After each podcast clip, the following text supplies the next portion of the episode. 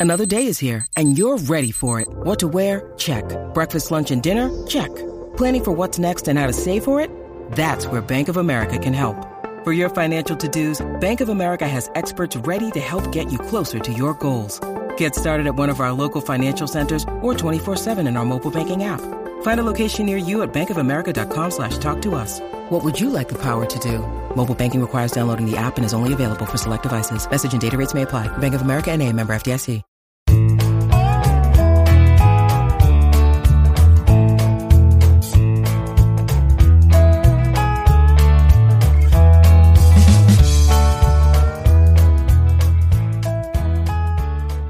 It's Wednesday, June 15th, and you're tuned into the Cleveland Baseball Talk podcast. I'm Joe Noga, joined by Paul Hoynes. Hoynesy, uh, the Guardians come uh, come through again in, in extra innings on Tuesday night in the series opener against the Colorado Rockies. Uh, Jose Ramirez figuring prominently in the victory once again, drove in the uh, the first two Cleveland runs, and uh, in in the tenth inning drove in the go ahead run uh, for a 4 3 victory. Uh, Jose Ramirez right now is is doing everything. Yeah, he's uh, Terry Francona said after the game he checks a lot of boxes, and uh, he certainly did that last night. Uh, like you said, Joe, uh, gives the Guardians a two nothing lead with uh, you know when Buddy Black uh, Colorado's manager elects to pitch to him with first base open, two outs and runners on second and and third in the third inning. Uh, you know, then uh, he draws a leadoff walk in in the sixth, steals second, takes third on the catcher throwing error, and scores on Josh Naylor's single for a three-one lead. Uh, you know that the Rockies tie it up, and in the tenth, uh, you know, with Amed Rosario on second base as the automatic runner. First pitch he sees, he he doubles to right and uh, give, give you know scores a go ahead run. And he also on a on a crazy crazy uh, rundown in the bottom of the tenth. Uh, you know, it went two one two five. That was the rundown when uh, for some reason uh, Charlie Blackmon tried to score on a on a bouncer back to the mound uh, from third base. Uh, you know, he tagged Blackmon out and for the you know that all important first out of the uh, tenth inning. Right. It looked like uh, the Guardians were going to just be resigned to letting that run score and you know playing for the playing for the tie and, and going to the eleventh inning. Uh, Manuel A on the mound, but the, the bouncer, you know, out in front, Austin Hedges uh, who knows what happened there with with Hedgie trying to to pick the ball up? Uh, he did everything but pick the ball up. He just kept going. But Clase uh, managed to get the ball and getting the rundown with Blackmon. Uh, yeah, Jose. Uh, he just seemed to be in the middle of everything that happened in in in the it, it, to to cause that victory. You look at statistics like WAR and, and wins above replacement, things like that uh, you can't measure what the value of this guy is with just numbers. I don't think it, because he really does inspire his teammates. Everybody in the in the locker room afterwards had something to say about him. Yeah, you know Bryan Shaw, who pitched the ninth, he came back to uh, Coors Field, where you know he did not have a lot of success when he after he left Cleveland and after the 2017 season. He said, "You know, I'm surprised uh, Jose hasn't talked to the front office about renegotiating his uh, his multi-year deal the way he's playing because he's you know he's doing everything. He's hitting, he's uh, running the bases, he's playing defense. He just said he's it's ridiculous watching him." Um, Shane Bieber said he's he's the most valuable player in baseball right now. Um, and uh, it just uh, he is on a roll, Joe. And the thing that gets me about him is he plays so hard all the time. He never takes you know ground balls. He's running hard to first base, even on you know outs. Uh, and you know you just don't see that from a you know a player of his caliber. Sometimes you know you just take a you take a you taking a bat off, but this guy does not. You know Francona was pointing out when he walked in the uh, in the uh, in the sixth inning. He led the led off the inning. He was down 2 0-2 and in that at bat, worked it back up to walk, and you know he kind of ignited a, a, rally again there. Right. Uh, he collected his major league leading what 62nd RBI. 60, uh, yeah, 62. And and now he's one of 17 players in franchise history uh, to go over the 600 RBI mark uh, for Cleveland. Uh, everything that he said when he signed that contract is is starting to come true. It's you know, he's he's becoming one of the greatest players in franchise history. If he if he wasn't already one when he signed it, but by the end of of his career, he's gonna ha- he's gonna hold every record or be in the conversation with each one. Yeah, I mean, if he stays healthy, Joe, and and uh, you know, and you know, not even at this level of production, just at an average level of production, you know, over the next seven seven years, um, geez, I mean, you, he, you know, the probably the one, the one, uh, uh, you know, stat he won't climb. I don't think he's going to hit. He's got not going to no. challenge Thome with home runs or Albert no. Belle, but uh, everything else is on the table. Yeah, eh, eh, you know, he might not be tops in RBIs, tops in you know batting or slugging or anything like that, but he'll be in the top ten. Uh, he'll be in the top five in most of those categories. Uh, does this does, does this stretch right now put him on the on the Mount Rushmore, the the top four, uh, you know, greatest Cleveland baseball players of all time? You you you put Feller, you can put you know Tris Speaker, guys like that, but uh, he's got to be in the conversation at least. Yeah, I think he's in the conversation. I think he's got to play a little longer. You know, if he spends his whole career here, you know, fortunately, and it looks like that's what he wants to do. Yeah, I think at the end of his career, you know, we're looking at, you know, maybe a Hall of Famer and maybe a guy that that goes on the Mount Rushmore of Cleveland players. Yeah, that's uh it, it's it's exciting to think about, you know, him now being locked in for those 7 years and if this this level of production continues. Uh you bring up a good point and you brought it up, you know, with the with the post you put up this morning uh, is he the most valuable player right now in uh, the American League? He's he's come so close to winning that award, uh, you know, on multiple occasions. But you know, this year you got to look you got to look over in New York at what Aaron Judge is doing, and you know, if the if the six foot seven, you know, right fielder for the New York Yankees, uh, leading uh, baseball in home runs, isn't the guy in you know leading the conversation for uh, American League MVP, then you know the the New York writers aren't doing their jobs. I guess. Uh, do we need to do ours a little better to get Jose in that conversation? I think people are, you know, they know the baseball people know, the writers know that what this guy can do. I know they, it was, you know, Jack Magruder uh, is, is, here, you know, filling in for Mandy Bell mm-hmm. uh, uh, and MLB.com, and he goes, and after the game, he was talking to Francona, and he said, uh, you know, I haven't had a chance to see you know Ramirez every day. I mean, tell me about this guy. What what makes him so good? And you know, I think uh, you know maybe that's you know that'll happen over the course of the season. Uh, but yeah, I think uh, you know probably Judge has has an edge. You know, obviously, you know playing in New York, but you know it's it's there's only two votes for every you know every city has two votes on the uh, um, in the BBWA for the MVP. So I think, you know, New York bias plays a role, but, you know, it's not like they can stuff the ballot box either. Right. And you've got to look at Ramirez's total contribution, top to bottom, uh, in this. It, it, he, he gives you more than what Judge can give you. He plays better defense. He runs the bases incredibly much, you know, a, a lot better.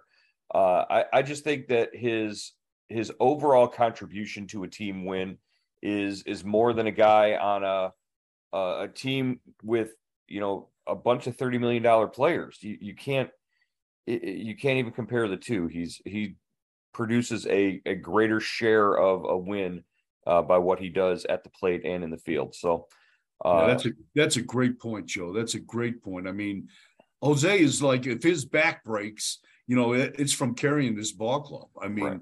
I mean, he, and uh, you know, Judge has a, a much more talented cast around him. They're running away with the AL East. Uh, the you know the Guardians are rebuilding. Basically, they've got a the youngest team in baseball, and he has them.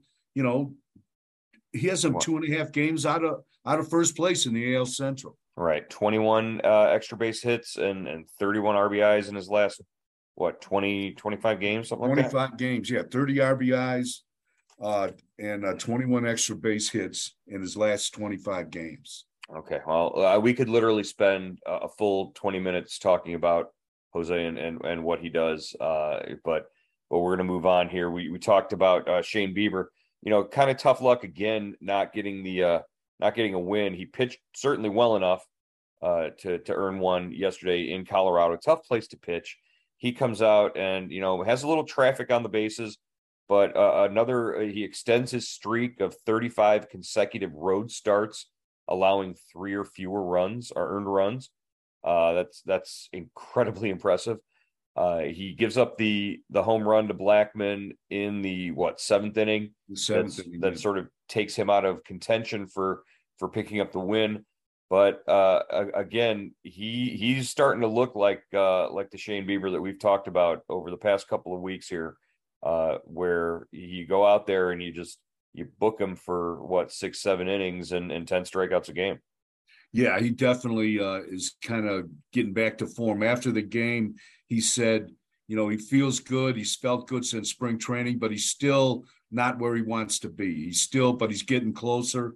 And uh, I thought Francona had a, you know, was kind of made a revealing comment after the game. He said, uh, you know, I probably managed with my heart more than, uh, you know, with with his brain in in the seventh inning. He said I probably left him in one batter too long instead of you know one you know should have should have probably got him out of there after you know maybe had two outs in in the in the inning and black with Blackmon coming up and you, you've got Eli Morgan out there uh, ready ready to go. All right. All right. Uh, moving on. Uh, we're we're looking at you mentioned two and a half out in the American League Central. The uh, Minnesota Twins, of course, are are waiting for the Guardians at the end of this road trip. Uh, but right now, you know, uh, both teams are sort of uh, sort of eyeballing each other across the the scoreboard there, sort of watching and seeing. Eh, Cleveland is it, what won 11 of their last 14 and they're in a position right now with with the Dodgers sort of struggling you know what are we expecting over the next 4 or 5 games here? Yeah it's going to be interesting Joe. You know they're 7 and 3 in their last 10 the Twins are 5 and 5 in their last 10 uh, uh, surprisingly the the uh, Cleveland has a plus 34 in run differential the Twins have a plus 21. So, you know, they're, they're, it means, you know, they're scoring more, you know, they're pitching and, and score and offense are kind of working hand in hand, you know. Um, but I think that the next four or five games here are going to be important. You know, they play the Rockies two more times starting tonight, uh, you know, Wednesday night.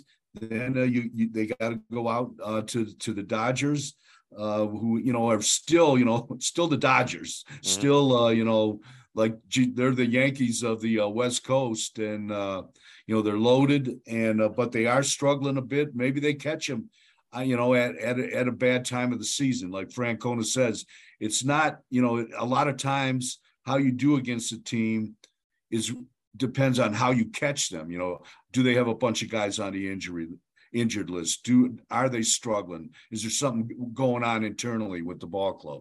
Well, speaking of stuff going on internally with the ball club, uh, the White Sox are struggling as well. Uh, the, the team that everybody thought would be, you know, the front runners in this division and is, you know, a loaded lineup top to bottom. Uh, they've they've struggled with injuries, devastating their pitching staff.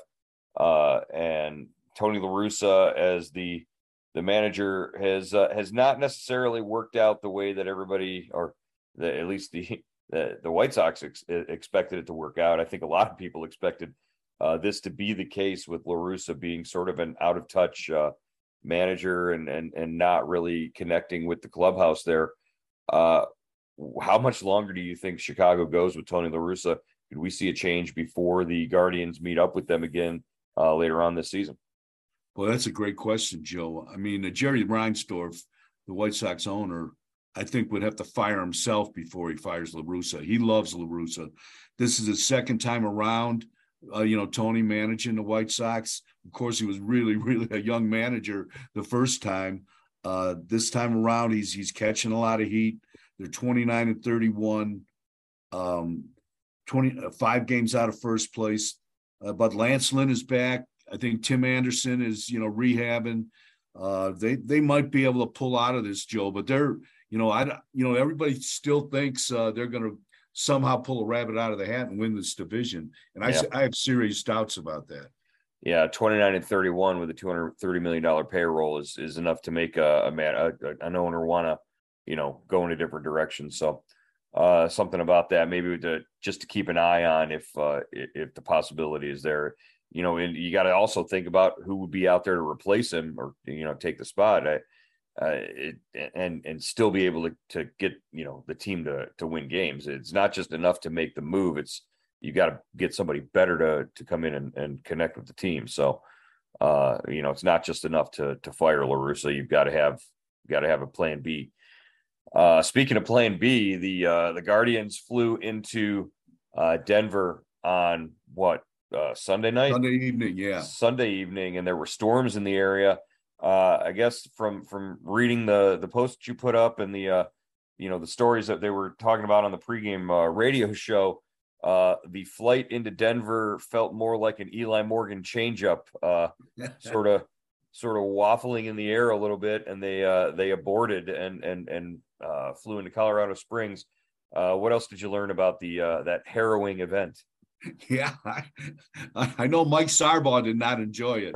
he had the air sickness bag on his knee, like uh, you know, put, like the Beatles song back in the USSR. but so, uh, but and then uh, Luke Maile uh, the catcher said, you know, the the guy came in uh, trying to land in Denver, the pilot, and he said it was like a a, a Tim Wakefield knuckleball. That's how go. bad the plane was moving.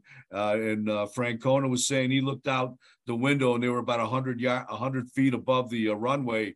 Uh, and he said, "This can't be good." And then all of a sudden, you know, the pilot pulled out of it, and they landed in Colorado Springs, and kind of waited out the storm for a couple hours, and then flew back uh, to Denver. Uh, I think Sarbaugh told me he much rather would have pre- preferred that they they bus back to uh, to Denver from uh, Colorado Springs. Yeah, it's not a bad not a bad little drive. You could probably get there in a you know less than an hour or two if you if you do that. So. Uh, you've been on the road with this team for damn near 40 years. Uh, any any similar stories, uh, you know, for you flying, or, or you know, just any memories of uh, bad flights, bad landings that you you've taken? I know, uh, you know, whenever there was when we used to when the reporters used to fly with the team, um, whenever there was turbulence, you know, Mike Seghi liked to stir it up, the traveling secretary, and he would start singing, you know, the, the Rolling Stones song, This Could Be the Last Time. He would start singing, This Could Be the Last Flight, and just, you know, tormenting guys that that that really had trouble, that really hated flying or hated turbulence. So it was kind of like that gallows humor. Who was the who was the one who who got you was worried about it the most on that team flight? Wasn't it uh uh the the pitching coach uh yeah uh dick pole dick pole hated it you know he he he he had a t- he had a tough time flying yeah definitely i saw it in, you know and pat corrales who was you know the tough guy of tough guys you know we were on one flight um when he was managing the Indian the Indians, and uh, we we hit a we hit a couple uh, some bumps, uh, some turbulence. I saw him make the sign of the cross. oh, wow! Yeah everybody becomes religious at that point. Uh, but you know the the the escapades continued when uh, the team got to the ballpark on tuesday afternoon. Uh, terry francona was telling the story that uh, the, the the folks the security guys wouldn't let the team into the ballpark. And he recalled a, a story back to the 2007 world series in colorado. Uh, something similar happened to dustin pedroia where they they wouldn't let Dustin Pedroia into the ballpark in Colorado because uh, they didn't believe that he was a ball player. They, you know, Dustin Pedroia, who was what all of five six, and uh, yeah. you know, I could I could understand maybe where a, a security worker wouldn't recognize him, but uh, Pedroia had hit a home run off of one of the Rockies relievers in earlier in the series, and you know, Pedroia had gotten you know pretty hot under the collar when they wouldn't let him in, and he said. Uh, he Tito said that he told the security worker, you know, go ask so and so the pitcher uh, if I'm on if I'm on the bleeping team, and uh, uh, eventually he got let in the park and they won the World Series.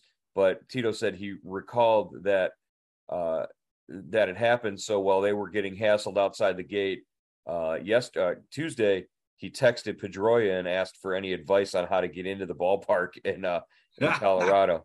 So you know, it's it, it's really fun to to hear Tito, you know, even able to keep his sense of humor when uh, you know a, a security guard is is not letting him uh, get into the park to to do his job, basically. Yeah, that's you know he had he had some great stories. He was in a he was in a great mood uh, uh, Monday Monday before the game. He was he was telling us you know stories about the University of Arizona, the flight. You know he's such a big basketball fan, but uh, yeah, it was he, you could tell he was he was feeling uh, he was feeling good. Well, uh, we'll we'll see as the uh, as the NBA finals continue. He's always up on the uh, the basketball happenings. We'll maybe we can pry some uh, some stories out of him uh, there as well. Uh, Hoynesy, we're going to wrap up today's edition of the Cleveland Baseball Talk podcast. We will get back with you again uh, after Wednesday night's game uh, and talk to you tomorrow.